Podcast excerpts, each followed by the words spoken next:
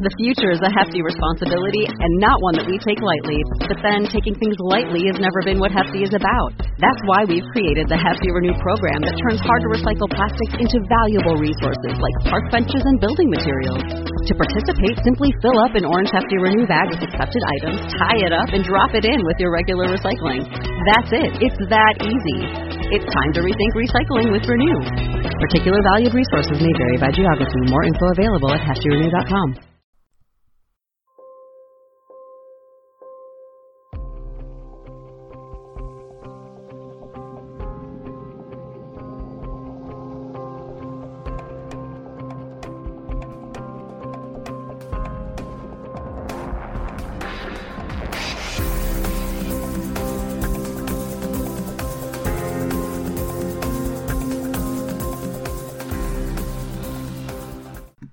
Hello, and welcome to this episode of Physical Attraction. This week we've got a guest on the show, Kit Yates, who is a senior lecturer in the Department of Mathematical Sciences and co director of the Centre for Mathematical Biology at the University of Bath. And he's written an excellent book, The Maths of Life and Death, on the various applications of maths in biology and the world around us more generally, from epidemics to algorithms and exponential growth.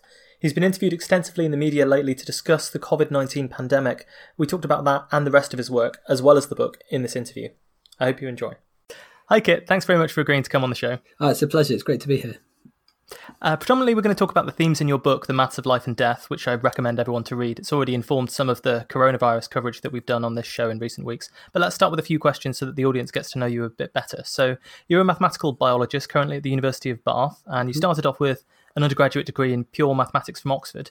So I kind of like to ask this question of everyone, even though not everyone has this sort of light bulb narrative moment when they suddenly decided what they wanted to do with their lives. But how did you decide from uh, being a mathematics undergrad that applying mathematics specifically to biological problems was what you wanted to do? Yeah, so certainly I didn't have a, a light bulb moment. I, I think even at school I didn't know what I wanted to do.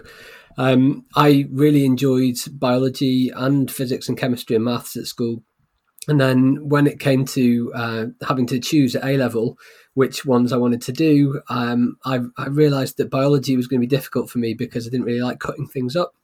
That seemed to be quite a big component, cutting up fish heads and eyeballs and stuff. I walked into a classroom at GCSE level once and nearly passed out because of, because of the fish head on the table. So I decided I should quit biology and focus on, on maths a bit.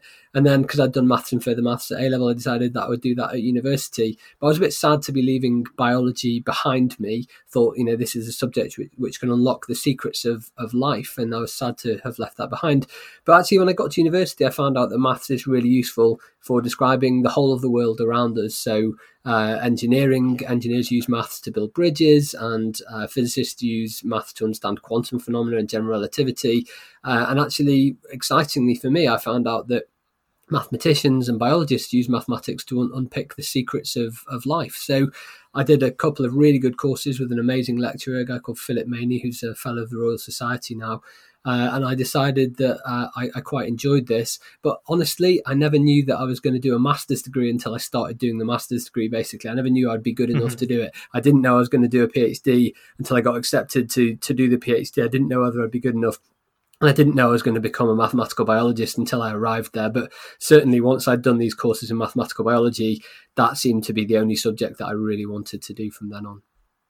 Okay, okay, that's interesting, and I think it's a really it's a really fascinating area because it's sort of in some ways it's introducing levels of mathematics to biology. I think physicists have this reputation for a bit of arrogance when it comes towards biological sciences, but there's so many of the intricate systems that kind of evolution has come up with naturally. Mm. They've got all these beautiful and complex mathematical properties that we can learn a lot from. Sure. And ultimately, you know, we are biological creatures in a biological world, yeah. as we're all kind of being reminded of quite forcefully at the moment.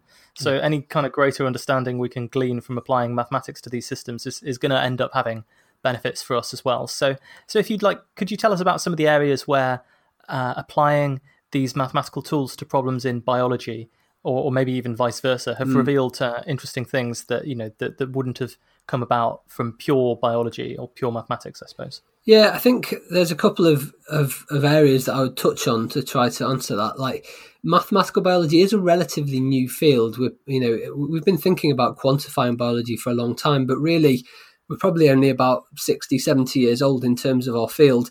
Um, there's been uh, during that time one of the big things that we've been working on is is modelling of the heart. So trying to model individual cells of the heart, but also model the whole organ. So we've come a long way from the very early punch card models of electrophysiology of the heart back in the 1960s to describe how cells polarize and depolarize when they're contracting inside the heart. And we've built those models, put those cells together to a point now where we have uh, incredibly detailed and complex models of the different aspects of the heart, which is a really complex system. It has electrophysiology, it has musculature, it has fluid dynamics in there, understanding blood flow.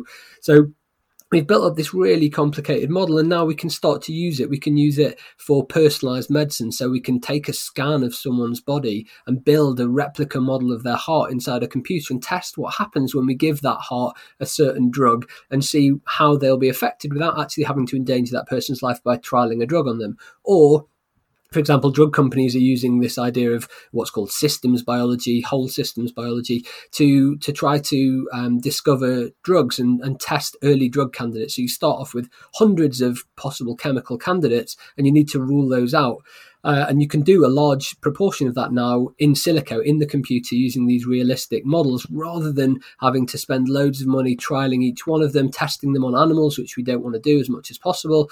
Uh, and so we can bring down the cost of drugs, and hopefully that eventually gets passed on to the consumer. So that's just a sort of case study of where mathematical biology has been really useful, really important in the real world. And so the other the other sort of idea that I want to touch on to explain uh, perhaps more theoretically how mathematical biology has has been important and has changed things is uh, an idea which is called Turing patterning. So Alan Turing people will be familiar with as uh, World War II codebreaker, perhaps even as a pioneer or founding father of artificial intelligence. But in mathematical biology, we also claim Turing as one of our own as well. So um, he wrote a really important paper back in 1952, a couple of years before he killed himself, which is called On the Chemical Basis of Morphogenesis. And in this paper, it's one of the most important papers in our field. Um, he uh, writes about the potential for a simple mathematical model to explain how animal pigmentation patterns occur. And so he comes up with this crazy idea, which is called diffusion driven instability. So he takes a system which is stable, it's equilibrated, so everything's in equilibrium, and he, and he adds something like diffusion, which we think of as probably being smoothing as well. You can imagine dropping a, a blob of ink into water and watching it spread out and become evenly uh, dispersed as it diffuses through the water. So this idea of diffusion being stabilizing, perhaps. So he adds diffusion to this stable system, and what he finds that is under certain conditions, you can uh, get patterns form. You can destabilize this system. So it's called diffusion-driven instability, and the patterns that you can see from these systems look remarkably like the sorts of patterns that you get on different animals. So you can get spots, you can get stripes, you can get labyrinthine maze like patterns, um, and you can obviously false color them to make them look like animal coat patterns unfortunately, there isn't actually a huge deal of evidence to support Turing's theory being the mechanism that underlies animal coat patterns. But perhaps more importantly than, than actually the application in, in coat patterns is that this model has, uh, because it's relatively simple, has, has introduced a sort of paradigm shift in our field. It's got biologists to think about problems in a mathematical way, and it's got mathematicians to get seriously interested in the biology enough to understand its mechanisms. And actually, there have been several examples of where Turing pattern or Turing systems, Turing instabilities have been found in real biological systems, but just not in the coat patternings for which they were originally planned, unfortunately. But it's a really crazy mechanism, a really crazy idea, and it really changed our field and it's changed the way that mathemat- mathematicians and biologists interact with each other. It's it's a really interesting example because I mean, as as you say, it's it's an area where you wouldn't necessarily think about this being something that happens on the on the macro level, on the sort of mm. level of a creature. You can imagine physical processes like diffusion being important for, for example, setting the length scale of a cell. Yeah. Uh, in terms of how easy it is for uh, I don't know whether it's molecules that are related to energy or respiration sure. to diffuse across or water to diffuse across. Yeah. But actually seeing mathematical patterns that manifest themselves on the large scale when creatures interact is something that I think is. Uh, I mean, in some ways, it's not really that counterintuitive because that you like a pattern like diffusion is going to come from uh, the way that lots of different elements interact with yeah, each other, absolutely. and those elements could just as easily be uh, large scale animals yes. Uh, behaving according to some sort of like avoidance principle or colliding with each other and then moving apart and that sort of thing. Exactly. Um, yeah. But it, it, it's still interesting to see these patterns manifest themselves on, on a macro scale as well as a micro scale. I guess. Yeah, they, they can manifest even larger scales. People use them for modelling vegetation in, in the deserts. You often see striped pattern in vegetation, uh, and people use these components of water and gravity and and vegetation growth interacting with each other to build these reaction diffusion models. So on far larger scales, even than individual animals, organisms interacting with each other, you get these ecological scale patterns. So yeah, it's really sort of interesting to see these at work on, on multiple different scales. Nowadays, your main research focuses on where stochasticity, or I suppose what we'd like naively call randomness, plays a role in biological systems, and particularly where it differs from a deterministic model of the system. And so, you know, in in terms of physics, I guess we would say you have uh, Newtonian physics, which is quite deterministic, and uh, mm. you can add in uh, lots of extra mathematical tools. Um, for example, the difference between solving an ordinary differential equation and a stochastic differential equation. And these things have been developed over the years, uh, which are used in, in areas of physics and hmm. mathematics mm. and other, other, sorts of modeling. Um, and of course, they can also play a role in these biological systems. So, um, could you give us a, some sort of examples of how this is uh, feeding into your research at the moment? Yeah, absolutely. So, I um, I, I, guess the research that I do could sometimes be classed as statistical physics. It's not too far away. We use a lot of the same tools, uh, but the difference is that we try to apply these to to biological systems rather than physical systems. So, uh, one nice example that I've worked on for a number of years is the modelling of locusts and how locusts interact with each other and how they how they swarm and how they stay stable in their swarm. So uh, a few years ago, we did an experiment where we put locusts into a ring-shaped arena. It was about a meter across, and there was a sort of 20 centimeter area in the middle where, which was blocked off. So there was this this ring-shaped arena on the floor, and we put locusts into it, and uh, we watched to see what happened. And when you put four or five locusts in, nothing much interesting happens. They don't sort of do anything exciting. But when you put 20 locusts in the arena together, they start to march together in the same direction around the arena for a long period of time, and then interestingly, spontaneously, within a short period of time, they will actually switch direction and start moving in the opposite direction around this ring shaped arena. And they'll continue to switch for the whole duration of the experiment, which lasts for about eight hours usually. Um, mm-hmm. The interesting thing about that is that when you put more locusts in, it takes them longer to switch. So somehow the number of locusts is a, is a proxy for the stability of the swarm.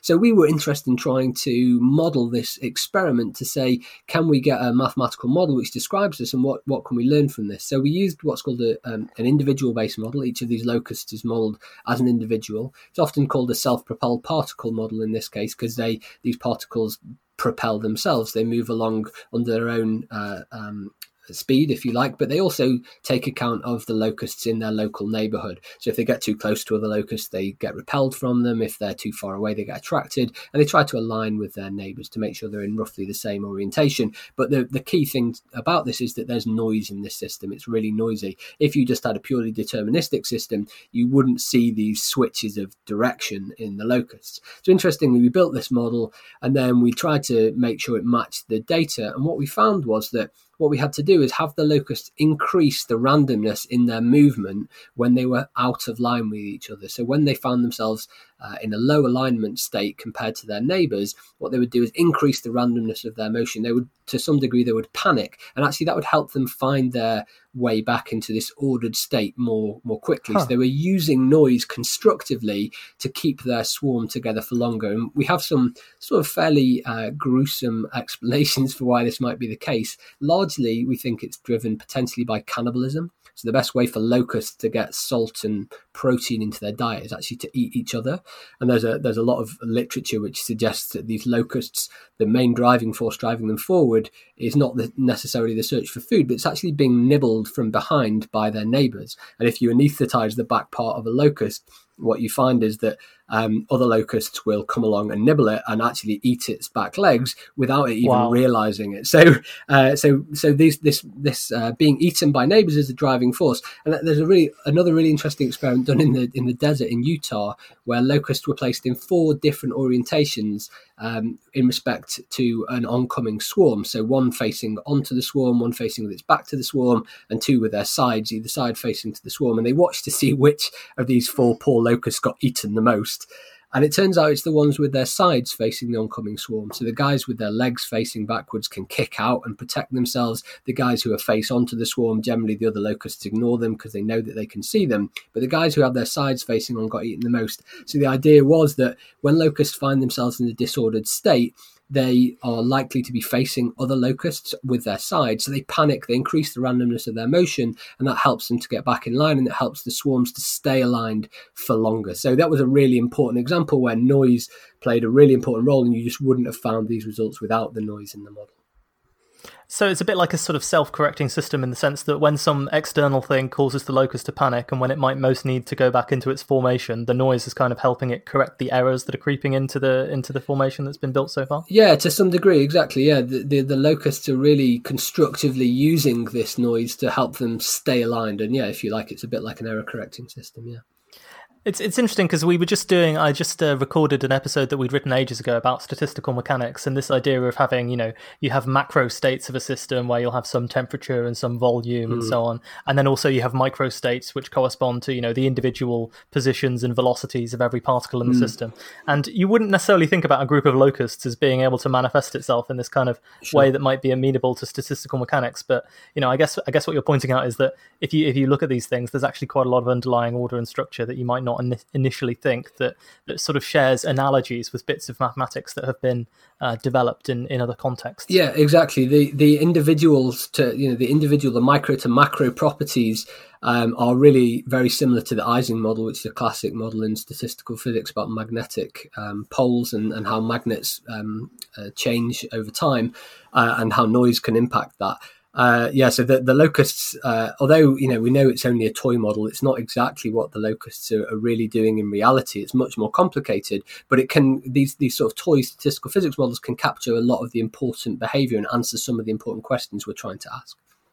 Yeah, it's a bit like some of these uh, nearest neighbor interactors, I guess. Absolutely. And in in the case of the magnetic uh, uh, particles. We're talking about, I guess, magnetic forces between them. Here we're talking about locusts biting each other on the arse, and that's exactly. nearest neighbor interaction. Yeah. Okay, before before we get onto the topic of uh, the maths and life and death, your book more generally, I think it's worth pointing out that a really obvious area uh, where mathematics and biology intersect is this mathematical field of epidemiology. And you had a whole chapter on this: susceptible, infective, or infectious, and removed. Mm. And uh, I was reading that chapter. I've been listening to uh, Adam Kucharski's book on the same thing, mm. and it strikes me that people in this field must find it so bizarre that things that were their sort of bread and butter, things like the R number, mm. SIR models, and so mm. on, are suddenly being discussed on the news relentlessly. Yeah. And even as a physicist, suddenly seeing everyone talk about exponential growth, which you know, as a physicist, is the solution to the one differential equation you like to solve as a graduate, um, was was pretty surreal. So, uh, could you tell us a little bit about you know what you've learned in the course of researching for the book about the history of mathematical epidemiology,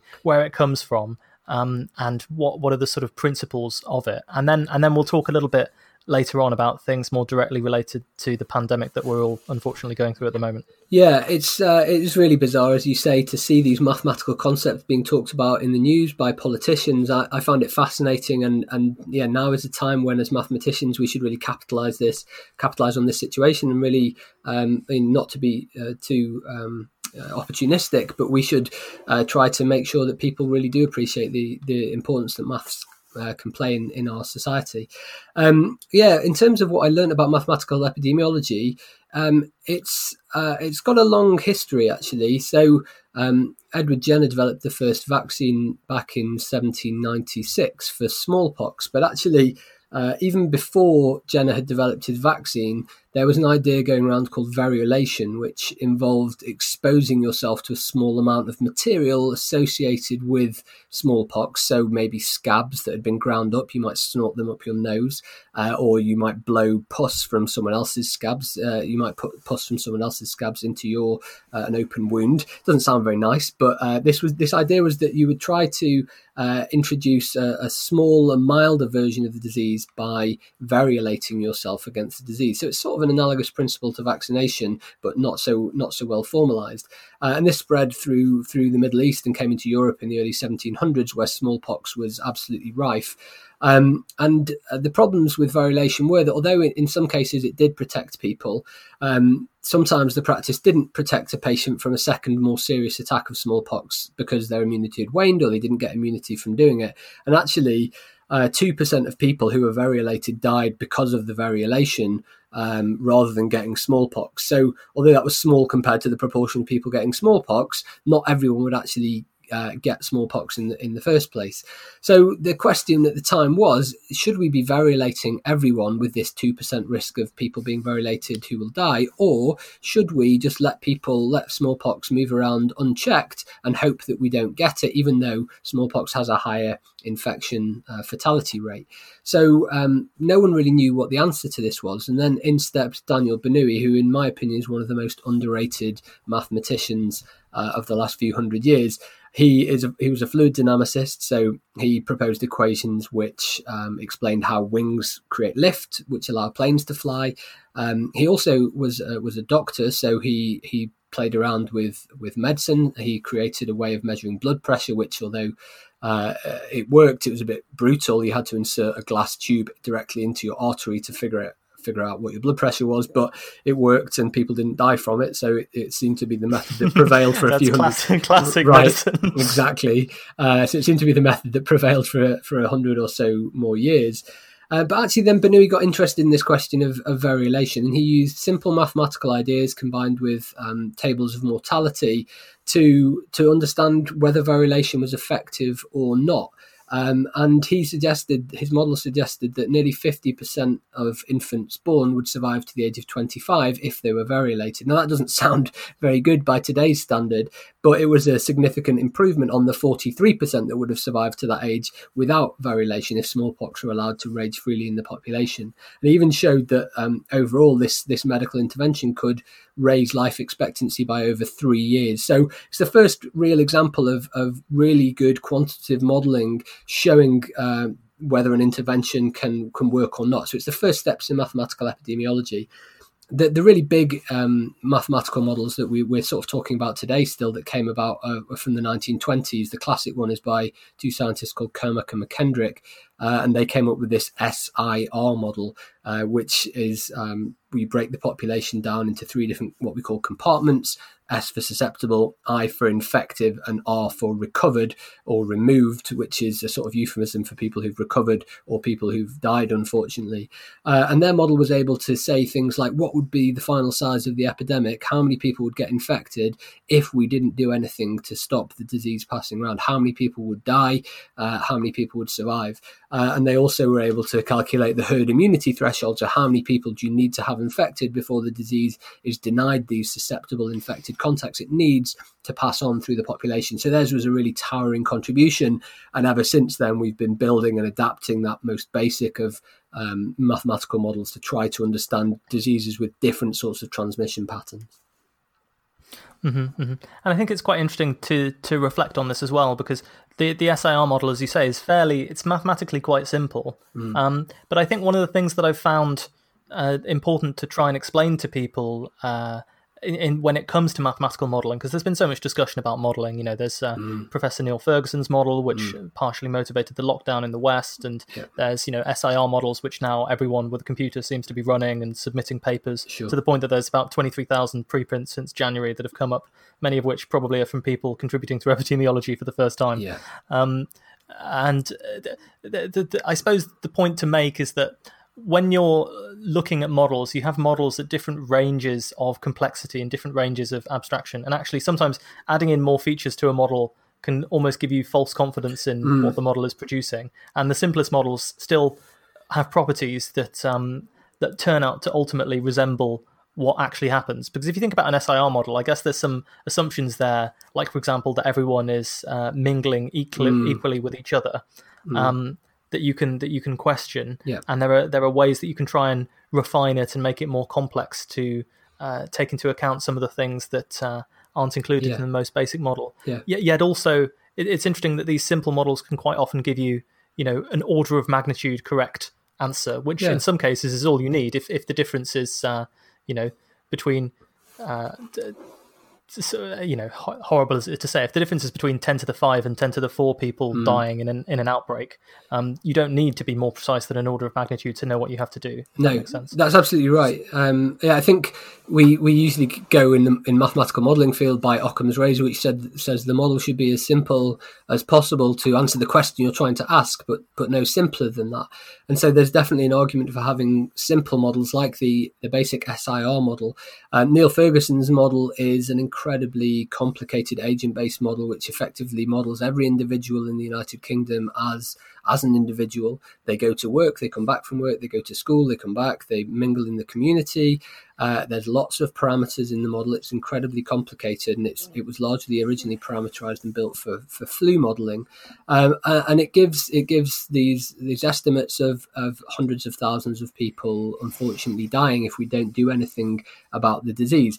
But the, the interesting thing to, to say about that is a simple SIR model with the same value of, of the basic reproduction number, which is one of the key models of uh, key numbers in these models, actually gives a very similar prediction of how many people get infected and how many people will die if you don't do anything about this about this pandemic. So it's not to say that these um, more complex models are not useful because actually you can really play with them, get deep down into them, and see what happens when you make certain interventions on the way that people actually move around because you have that in the model. But certainly, if you just want a headline prediction of how many people are going to die at the end of this epidemic if we don't do anything about it, then actually an SIR model or a slightly more complicated SEIR model where we have an extra class uh, for uh, exposed individuals, so those are people who have the disease but can't yet pass it on one of those models can actually give you a rough estimate of, of how many people, at least tell you um, that actually if you don't do anything, it's going to be a massive catastrophe. So you don't always need the, the super complicated model to tell you some of the basic things. It depends on the question you're trying to answer.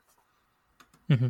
I think that's impo- an important point to make because, as you say, the more complex the model, the more questions you can ask of it. But also, you know, it's not necessarily going to give you a better headline figure than on the uh, on a on an uncontrolled epidemic scenario than a, than a less complicated one. One of the things, so you've done courses for uh, the University of Bath, I think, recently that are explaining how SIR models work, mm. and one of the things that I was interested in is some of the variants of these models that have mm. started to show up a bit, um, particularly the ones that are trying to take into account this uh, phenomenon of heterogeneity, mm. uh, which is to say, some people have more interactions than others. And does this mean that um, there are certain people whose immunity, I guess, is is more of a contributor to reducing R mm. uh, than than others.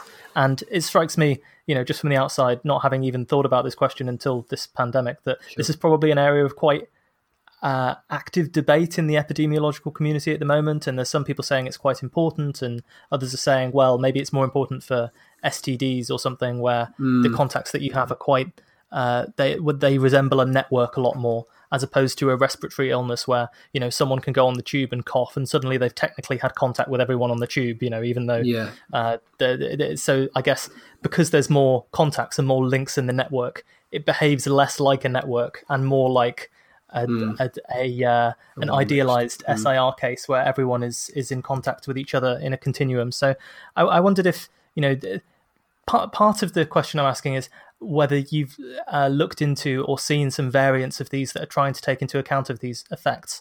And the other thing is also, do you think there were some measurements that we could have taken in advance that would have resolved these questions? Because it would seem to me like this is the kind of thing that, you know, if you had some really good data to to really work out how mm. pe- how people actually behave, I know that Professor Ferguson's model is, uh, you know, making assumptions based on statistics of transport and so on, mm. how often people use public transport, how much time they spend at home in the workplace, the average size of the office, and so mm. on. But if you had actual uh, quantitative data following people around and tracking them, uh, do you think we'd be able to improve our models, or do you think there'd still be a lot of uncertainty in uh, in how people interact with each other?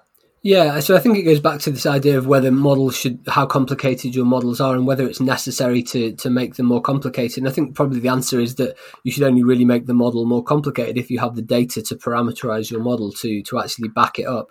In terms of mm-hmm. uh, understanding the network behavior of models, this is not my area of expertise. Uh, as you say, we have put some lectures uh, on the on the University of Bath website about some basic models and some extensions, and one of those is about network properties. Certainly, it can be important important, especially in uh, sexually transmitted diseases where you really are thinking about contact networks. It's not unimportant in these diseases because people do tend to spend a lot of the time in uh, in a household or at a particular workplace. Uh, although, as you say, there there can be sort of well mixed transmission uh, as well. So so both aspects are important. Um, again, if you try to put in network structure into your model, you have to have a, a, good understanding of what that network structure looks like. One thing that's really important, I think, in, in this this particular pandemic is age structure. So understanding how people of different ages interact with each other. And the reason that's so important is because the disease affects people at different ages very differently. It's far more severe for older people than it is for younger people. So trying to understand um, how different age people interact with each other, potentially to help us shield older people, uh, to cut off particular um, uh, connections between different groups of people, uh, is really important. We have these these age structured trans- transmission matrices where you see um, very high uh, levels of, of of interaction along the diagonal. So people of the same age tend to inter- interact with each other. And there's also some off diagonal highlights as well, where you have parents interacting with children, and to a lesser extent, grandparents interacting with grandchildren. Um, so, so you do see these uh, th- this behaviour, and it is important sometimes to put this into the model, in particular when we know that um, age can make a real difference to uh, how you're affected by this disease. And if we're planning a strategy where we're going to shield the most vulnerable people, then understanding the network structure is, is going to be a really important part of, of modeling the disease. Yeah, exactly. It's interesting because there's been, you know, a lot of people talking about this idealized notion that we can let the disease pass through all of the younger people and you know our immune systems will do the job of fighting it off mm. and will shield all of the old people away from everyone else so in effect they want to live in a society with a really diagonal matrix um, and no off diagonal elements exactly um, and it's and, and, and i mean one has to be skeptical about how well this would work given the you know the what we've observed in countries so far in terms of unfortunately you know how this disease is getting into care homes and getting into places where you have a lot of uh, of elderly and vulnerable people that this would be a successful strategy. But i suppose it's it just illustrates how important it is that we actually have that that data and that understanding of where these off diagonal elements are coming from. And yeah you know the, those would be the key people sorry to sort of inoculate and or test Yes. Um, to try and prevent this transmission from taking place if you were going to go through that strategy. Yeah, absolutely. I mean, a really short thing to say is that you know, people are sort of viewing care homes as if they are uh, an isolated island uh, away from everyone. But of course, people work in care homes. People come in from yeah. outside the community to deliver food to care homes. So that it's not as simple as just saying, let's let everyone out and then uh, we'll effectively shield everyone. It's not practically possible necessarily to effectively shield everyone, even with the best of intentions. So um, we do have to to be really careful about how we how we uh, go forward in, in, releasing lockdown in terms of um, if we are going to try to go for that strategy where we let all the young people get the disease, can we try to make sure that we cut off those off diagonal elements as you suggest to to stop or uh, to really protective effectively protect um, the older and more vulnerable people in society. So, so, so this is a question then. I mean, so there are a lot of historical disease outbreaks that we're learning from: Spanish flu, Ebola, Zika, mm. SARS, and MERS. All of these different examples that have come up recently. And I think the discussion in your book specifically, uh, this book came out two or three years ago, I think now, of HPV vaccination um, was fascinating, and it's interesting to see how some of these same issues. Uh, dealing with asymptomatic carriers are kind of becoming important again today. Um, what do you think we can learn from historical outbreaks in, in dealing with this one, and what might we learn from the next outbreak? Uh, from this one. Yeah, so lots of lots of things packed in there. Yeah, uh, yeah. yeah, they um, in terms of uh, asymptomatic carriers, I think yeah you can adapt these uh, SIR models to adapt to, to account for those. You have usually introduce a, what's called a carrier class, so people who have the disease but you can't really tell that they have the disease, and they can spread the disease. So classic examples include people like Typhoid Mary, who had was an asymptomatic carrier of typhoid. She was a cook, so she worked in in people's houses and she made food for them, which they then ate, and then they then got typhoid, uh, and eventually she had to be completely isolated. But it was really difficult because she didn't have any any symptoms, and we're seeing that to some extent in in COVID nineteen. There there is a period. Um, well, there are certainly some asymptomatic carriers, but even normal people who, who get the disease, there's usually an asymptomatic period before they show signs of uh, of the infection when they can pass the disease on, and that makes it incredibly difficult to control. So, um, learning strategies for how to to un, under, undertake and, and to look after these asymptomatic people, how to deal with these asymptomatic people, is, is a really important thing that we have to to try to figure out. I think what what I'm taking from from this epidemic is that real time epidemic modeling is really really hard. Um, I think mm-hmm. each time we tackle infectious disease, we probably learn something new, but there are also going to be things that we get wrong. We've learned things from past flu epidemics, like washing hands is incredibly important. It can reduce the reproduction number of a disease, how many people each infected person passes it on to. It can reduce that by a factor of three quarters if it's done effectively by everyone eight times a day for 20 seconds a day we've also learned that social distancing for airborne diseases can make a really big difference in terms of the transmissibility of the disease. But we have to be careful about how much we infer from one disease to another. So, for example, with flu, it's often thought that school kids are actually the main transmission, the main reservoir of flu, even though they're not particularly badly affected by it. But actually, for COVID 19, that doesn't seem to be the case at the moment. It's also important that we're aware that we can't infer things from one country to another. So, um, R, for example, this reproduction number that is often talked about in the news, the number of new infected cases from a single infected individual during their infectious period, we need to understand that that's actually not a fixed quantity. It depends on the country uh, and, the, and, the, place that the disease is passing through. So it's made up of three components the transmissibility of the disease, how easy it is to pass between people, um, the infectious periods, the longer you're infectious for, the more chances you have of passing the disease on, but also some uh, sort of less tangible quantity, which is to do with the number of susceptible individuals in the population, but also it takes into account the population structure. So the denser the population, the more contacts there are likely to be between people, as you mentioned on, on the tube, people coughing on each other and so on. Um, whereas in, in more rural areas, you're likely to have less contact. So that's going to decrease the, the reproduction number. So you can't necessarily infer parameters from one country to another, which is something that was done at the start of this epidemic. When you don't have enough data, you have to use data from somewhere else. So in Neil Ferguson's model, they use a value of the reproduction number, which is 2.4 from which was calculated early on from Wuhan. But actually, that value wasn't really appropriate for for the United Kingdom. Uh, so if there are some things that I think we should take away from our response in the UK, they should probably be that we need to really carefully calibrate our models against the available data, even at a really early stage of the epidemic, because that is going to provide us with more accurate forecasts. And if we're going to base policy on mathematical models, it's important that those models are as transparent and easy to, for people to scrutinize as possible. Again, I don't want to be too critical of the, of the Ferguson group, but their code is thousands, tens of thousands of lines uh, long, and it's not particularly well documented, which doesn't make it easy for other people to see what's going on. Even if the science is correct, we would like to be able to replicate and reproduce that science. That's an important part of science. So having um, code that's well documented is, is a really important part of doing that. So those are the things I think we can learn directly from the pandemic so far, but I'm sure there'll be more things we can learn as we progress through it. Mm-hmm. And I think it, it really is just a vicious problem. I mean, I was sort of trying to get this across in an earlier episode to explain why it's so difficult. Is when you look at the things that we can observe and the things that we're trying to infer from them. So we're trying to infer from observations of cases, which we know we're not testing everyone, and deaths, mm-hmm. which we also know we're not testing everyone, mm-hmm. and we're also not always completely sure what's caused what death at what time. Yeah. Um, and there's delays in reporting those as well, of course. Mm-hmm. Um, and from from those imperfectly measured things of cases and deaths, we're trying to infer factors that all depend on each other. So the R, which, as you say, is not some monolith, but also depends on time and depends sure. on the location and the intervention and the people yeah. that's going on. And then also the fatality rate, which is not necessarily known in advance mm-hmm. and can vary between different groups and based on different comorbidities and so on. Yeah. So it's really, really, it's a very tricky challenge to try and, it's almost like an under-constrained problem, really, to yeah. try and work out from imperfect measurements of what you've got going on.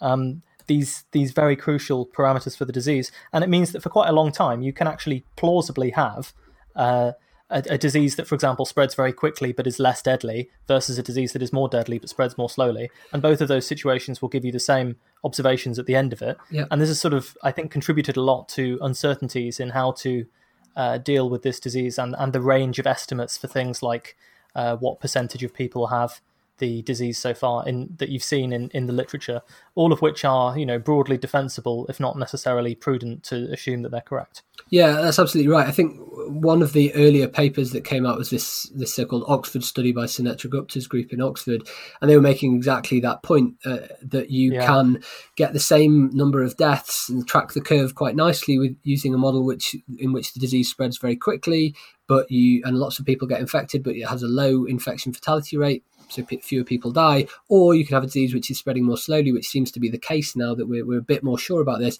and and a and a higher proportion of people are dying. But uh, really early on in the epidemic, it's so hard to make those calls. So I don't want to be too hard on the on the modelers who are who are working at the front line because real time modelling of an epidemic is really really difficult. Mm-hmm. Another area that, that has been discussed in association with this, and that I learned a lot about from your book, is the importance of sensitivity and specificity in testing and Bayes' theorem. Mm. Um, and there's debate around this now because of these antibody tests that are coming out. There's one from Roche that's just been approved for the UK, and this idea of immunity passports that might allow them to return to society uh, in the knowledge of being immune. Um, I mean, aside from the fact that we don't really know too much about the biological mm. properties of immunity to this illness and how long lasting it might be, there's also a very specific uh, what you call, I guess, a Bayesian concern with working out immunity from these tests. And there's a whole chapter of your book on this subject, which uses the examples of mammograms and things like that to, yeah. to point out this important um, and, I suppose, counterintuitive uh, importance of uh, how sensitive tests are. So, would you like to talk about that for a little bit? Yeah, absolutely. So, uh, as you mentioned with, with, with mammograms and with screening more generally, you're screening a large proportion of people in the population who don't have uh, a, have the disease. So, largely the, the proportion of, of, of, breast cancer or prostate cancer in, in the population is, is low. And if you have a test which lacks even a little bit of what's called specificity, so it gives you some non trivial rate of false positives, then you can end up, because you're testing such a large proportion of people that don't have the disease, you can end up that the vast majority of people who are given a positive result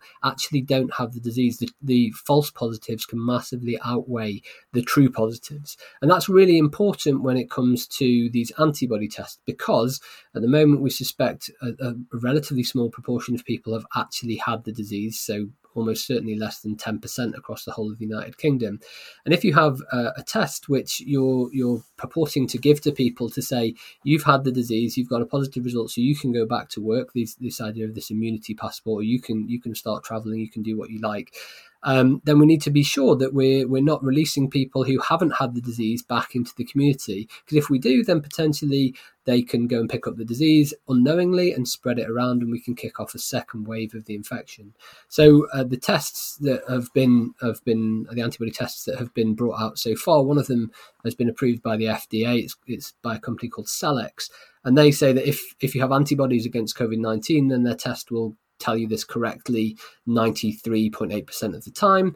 That that's the sensitivity, so that's that sounds pretty good. And if you don't, then it will get it correct 95.6 of the time. That's the specificity. So that's that also sounds really good. So both of both of these are above 90 90%. So that sounds pretty encouraging. But if you think about hypothetical 10,000 people that you give this test to, if as few as 3% of the global population have had COVID 19, which is what the WHO has recently been suggesting, the World Health Organization, well, World Health Organization is suggesting it's as few as 3%, and, and people who've had the disease and recovered, then that means that the vast majority of those 10,000 people, so 9,700 of them, will not have had the disease, and only 300 will have. And of the 300 recovered patients, we know that 93.8% of them, or around 280 of them, will be correctly told they have antibodies. That's that was the the um, sensitivity of the test. That sounds pretty good. So most of them will be correctly identified. But because there's so many people who haven't had the disease, when we test them, even if 4.4% of them, which is the number of false positives we, we, will get, are, are, given a false positive, then that works out to be 427 people of those 9,700 who didn't have the disease. So that means that actually the, the number of false positives is, is way more than the number of true positives. And actually, as the proportion of people who have had the disease gets lower, so if it were actually only 1% instead of 3%, then this figure gets worse and worse. It could be up to 80% of the people who are given a positive test actually uh, end up not having had the disease. So we need to be super careful that the tests are really, really specific. Uh, meaning that they give a low rate of false positives if we're going to to roll these out to the community and test everyone and then take some action based on that of allowing people back into the community it's really really important to do that yeah, absolutely, I agree, and uh, I think th- th- this does feed into more on the maths of life and death, which I'd like to talk about a little more if we have time. Mm. Um, which is something that I think comes across very strongly from the book is how mathematics can be misused and misunderstood, and it comes back to this idea of the importance of a strong mathematical education and educating people about these fallacies. And it's like you say with these tests. You say, oh, it's got a 97% accuracy rate or whatever, and to the naive person who's not thought about this, which sure. you know includes most of us before yeah, we've gone into the details of it, um, you think, great, if that says I'm sick, I've had the disease, that's a 97% chance that it's right, so that's almost certain, therefore I've had it. And you wouldn't take into account this Bayesian uh, point. And I think people can be kind of uh, deluded a little bit by statistics that are misleading or quoted out of context. And I think one classic example of this, which you cover in your book, is the the case of Sally Clark, mm. um, which is and and chapter four of the book is in fact all about kind of the ways to use statistics to uh, mislead people and yeah. dodgy uses of them. So, would you like to talk about some of these examples and the kind of logical fallacies that people need to inoculate themselves against when they see statistics, particularly you know at the moment being reported in the media? Yeah, absolutely. So, um, the Sally Clark case is a really interesting one. That she was a, a mother of, of, two children who both died in, in early infancy within the first few weeks of, of birth. Um, and uh, because both of her children died, she was arrested and put on trial for the murder of her two children. And when it came to the trial, there was an expert witness, a guy called Professor Sir Roy Meadow, who was a paediatrician, not a statistician, we should note, uh, and he came up with a figure which really convinced the jury of her guilt. So um, he was suggesting that there were there were no clear findings on the autopsies of her children which explained how they had died. And so he was suggesting, well, what happens when you don't have a diagnosis is you usually put that child's death down to sudden infant death syndrome, which is the conclusion you reach when there's there's no other um, conclusion to be found about how they had died. And so he said, well, the, the probability of, of one sudden infant death in a family of the of the type of the Clark, so middle class wealthy family, is one in eight thousand, so pretty unlikely. And then he said, well, the probability of two sudden infant deaths in such a family must be one in eight thousand multiplied by itself. Uh, and he came up with this figure of 1 in 73 million of the probability uh, of having these two sudden infant deaths occur in the family if Sally Clark was was innocent of murdering her children. So it made it sound incredibly unlikely. In fact, he he compared this one in seventy three million figure to the probability of winning the Grand National, uh, which is you know one of the UK's biggest horse races. It has forty horses in, e- in each running of the race.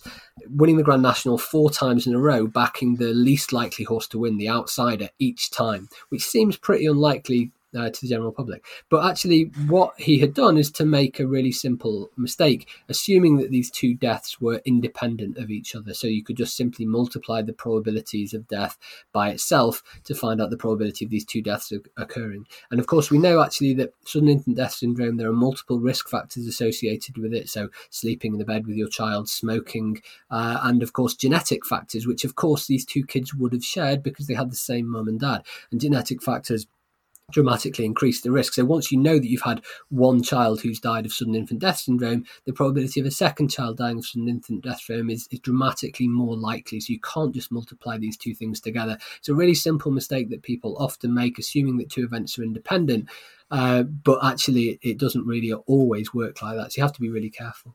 Um, but there are other other mistakes that I try to cover in the book. Things like mismatched framing, where drug companies like to present the benefits of their drug using what's called a relative risk, usually as a big percentage figure to make it look good, but they present the side effects using the absolute risk, so as usually small figures, usually represented as decimals, to make uh, to make their the side effects seem trivial in comparison to the benefits. So all of these all of these sorts of tricks can be used. I try to detail a few of them uh, in in that chapter of the book. It's called uh, "Don't Believe the Truth." That chapter because uh, it's not that people are necessarily lying, uh, and I don't think newspapers often lie in their in their headlines, but actually they shine a different light on a particular aspect of the truth, and they try to paint a different picture by using um, different t- different sort of statistics and, and trying to uh, manipulate you with, with, the numbers to make you believe that the numbers are an inherently true picture of what's happening. So we need to be really careful, especially in the media when we're listening to politicians, that we don't just take everything at face value. Mm-hmm. And you can see how this could be done in really naive ways as well. Like, for example, if someone said, I've developed a drug that, if taken by patients with COVID 19, 98% of them get better. And you might think, oh, that's great. And then you realize that actually 98% of patients with COVID 19 get better with standard of care anyway. It's just a very small percentage of people who, you know, go on to have really, really bad problems. Yeah, exactly. So, yeah, for example, t- controlling clinical trials is incredibly important. Again, I touched on that a little bit in the book, but yeah, making sure that you know how many people will recover without taking this drug as well is really important. Uh, yeah, yeah, absolutely. Mm-hmm. Mm-hmm. Um, one of the other areas that I wanted to talk about that's covered in the book is, I guess, the the power of mathematical algorithms. Mm. Um, so, you know, I, I went to a machine learning conference last year, and the thing that really shouldn't have surprised me, but sort of still did, was just how much really complex abstract mathematics mm. Into designing the algorithms that feed us adverts. You know, it's it's mm. a lot of it is almost cutting edge mathematical research to do this kind of thing. So, I mean, could you describe some of the algorithms that are influencing our, our world today, and and some of the sort of mathematics behind them, and uh, and how that's influencing life and death, I suppose, in, in ways that people might not necessarily understand, and, and whether we can change them to be a more unambiguous force for good? Wow, yeah, that's that's quite a, a deep problem. A huge question, I yeah. I think it depends to some extent what your perception of of good is, and actually, uh, maybe I can give you an example to to explain how I don't think algorithms are, are, necessarily this independent and impartial idea that we think they are sometimes, or the, the popular perception is that we've divested uh, the work to an algorithm and therefore it's no longer biased. So back in May 2016, Facebook had a trending section on its website for, for news stories. And actually, there was an expose article in Gizmodo which accused Facebook of anti-conservative bias. So they they heard testimony from a former Facebook News curator who'd claimed that stories on right-wing political figures like Mitt Romney and Rand Paul were being kept off Facebook's trending topics by human intervention. Uh, and that even when conservative stories were naturally trending on Facebook, it was alleged that they um, weren't making it onto the trending list because people were keeping them off. And in other cases, it was suggested that left wing stories had been artificially injected into the trending list, even if they weren't popular enough to merit inclusion. So Facebook, based on this expose, decided to fire its trending editorial team to stop any human intervention. They completely divested the results uh, to an algorithm. So they let this algorithm um, decide which were the most popular stories. But unfortunately, within a few minutes of, of doing this, fake news started to trend uh, on the website. Typically, right wing fake news reporting things like Megyn Kelly, who was the Fox News anchor, being a closet liberal and being fired support, for supporting Hillary Clinton.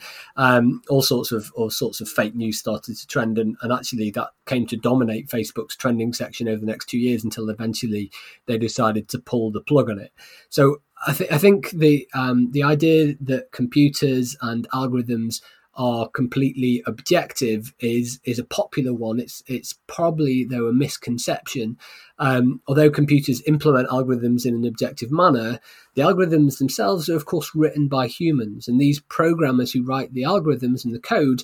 They, they have their own biases, and those biases, whether consciously or unconsciously, might sometimes be transmitted into the algorithm themselves um, obfuscating the prejudices that people actually have by translating them into computer code and making people think that actually these algorithms are more independent and reliable and trustworthy than they actually are. And, that, and that's the story that goes through the whole of the book is about um, trying to question this illusion of certainty that's brought about by numbers. Just because someone throws a number at you, it doesn't necessarily mean that that number is an independent nugget of hard truth. Like we said in uh, about the the media chapter, um, people can manipulate numbers and statistics and paint them in a particular way to show you only one side of the coin.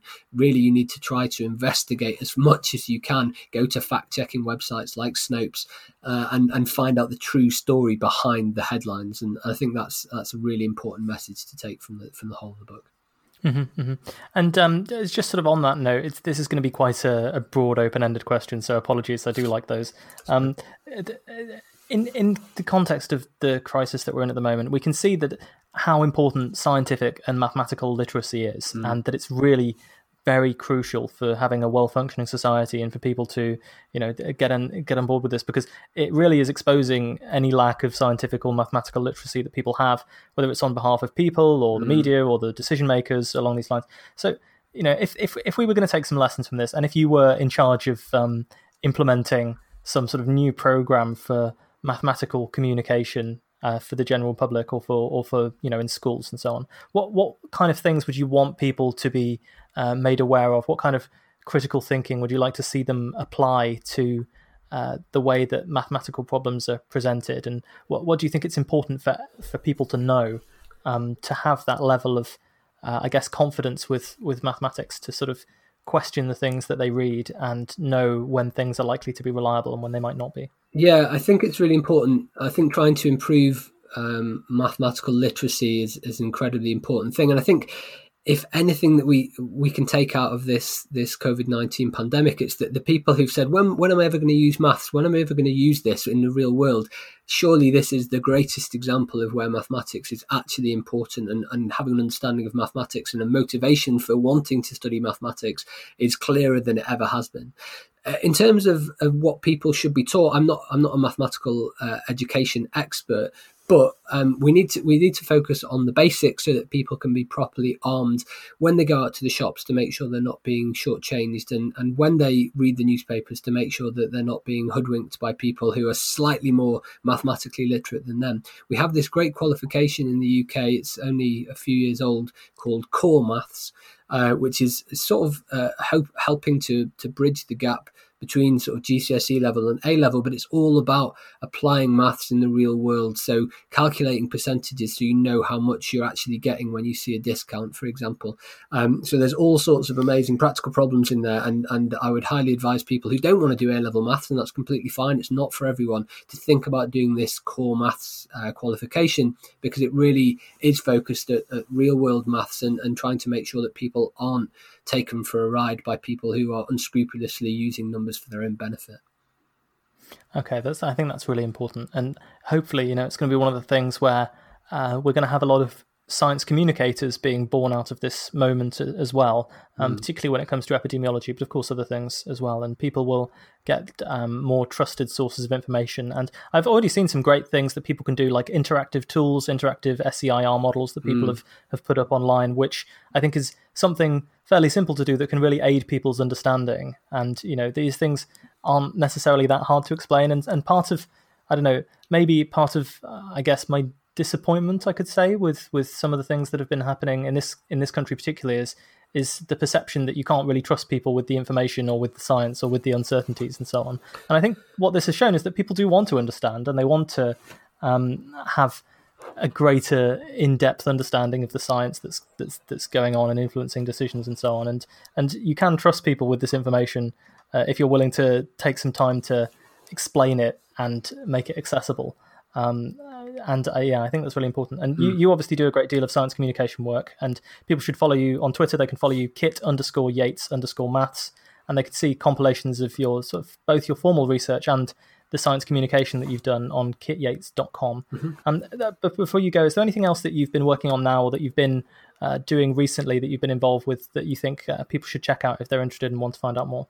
Um, so there's a couple of things uh, we've talked a lot about about the book Maths for Life and Death. So there's lots of lots of fun maths in there. There's no equations in the whole book, so it's it is hopefully really accessible for people to read. And it's all about stories. So there's just lots of stories of real people's lives. So it's not like a maths book. I wish I hadn't put the word maths in the title because I think it's put a lot of people off. But actually, it is quite accessible.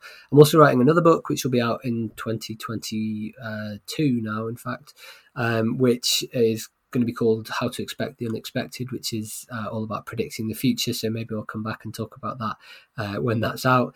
And then generally at the University of, of Bath, I should probably put a plug in for the fact that we do have this this website where we've uh, got some nice videos where we're explaining some of the basic basic mathematical uh, modelling of epidemiology and taking it a little bit further.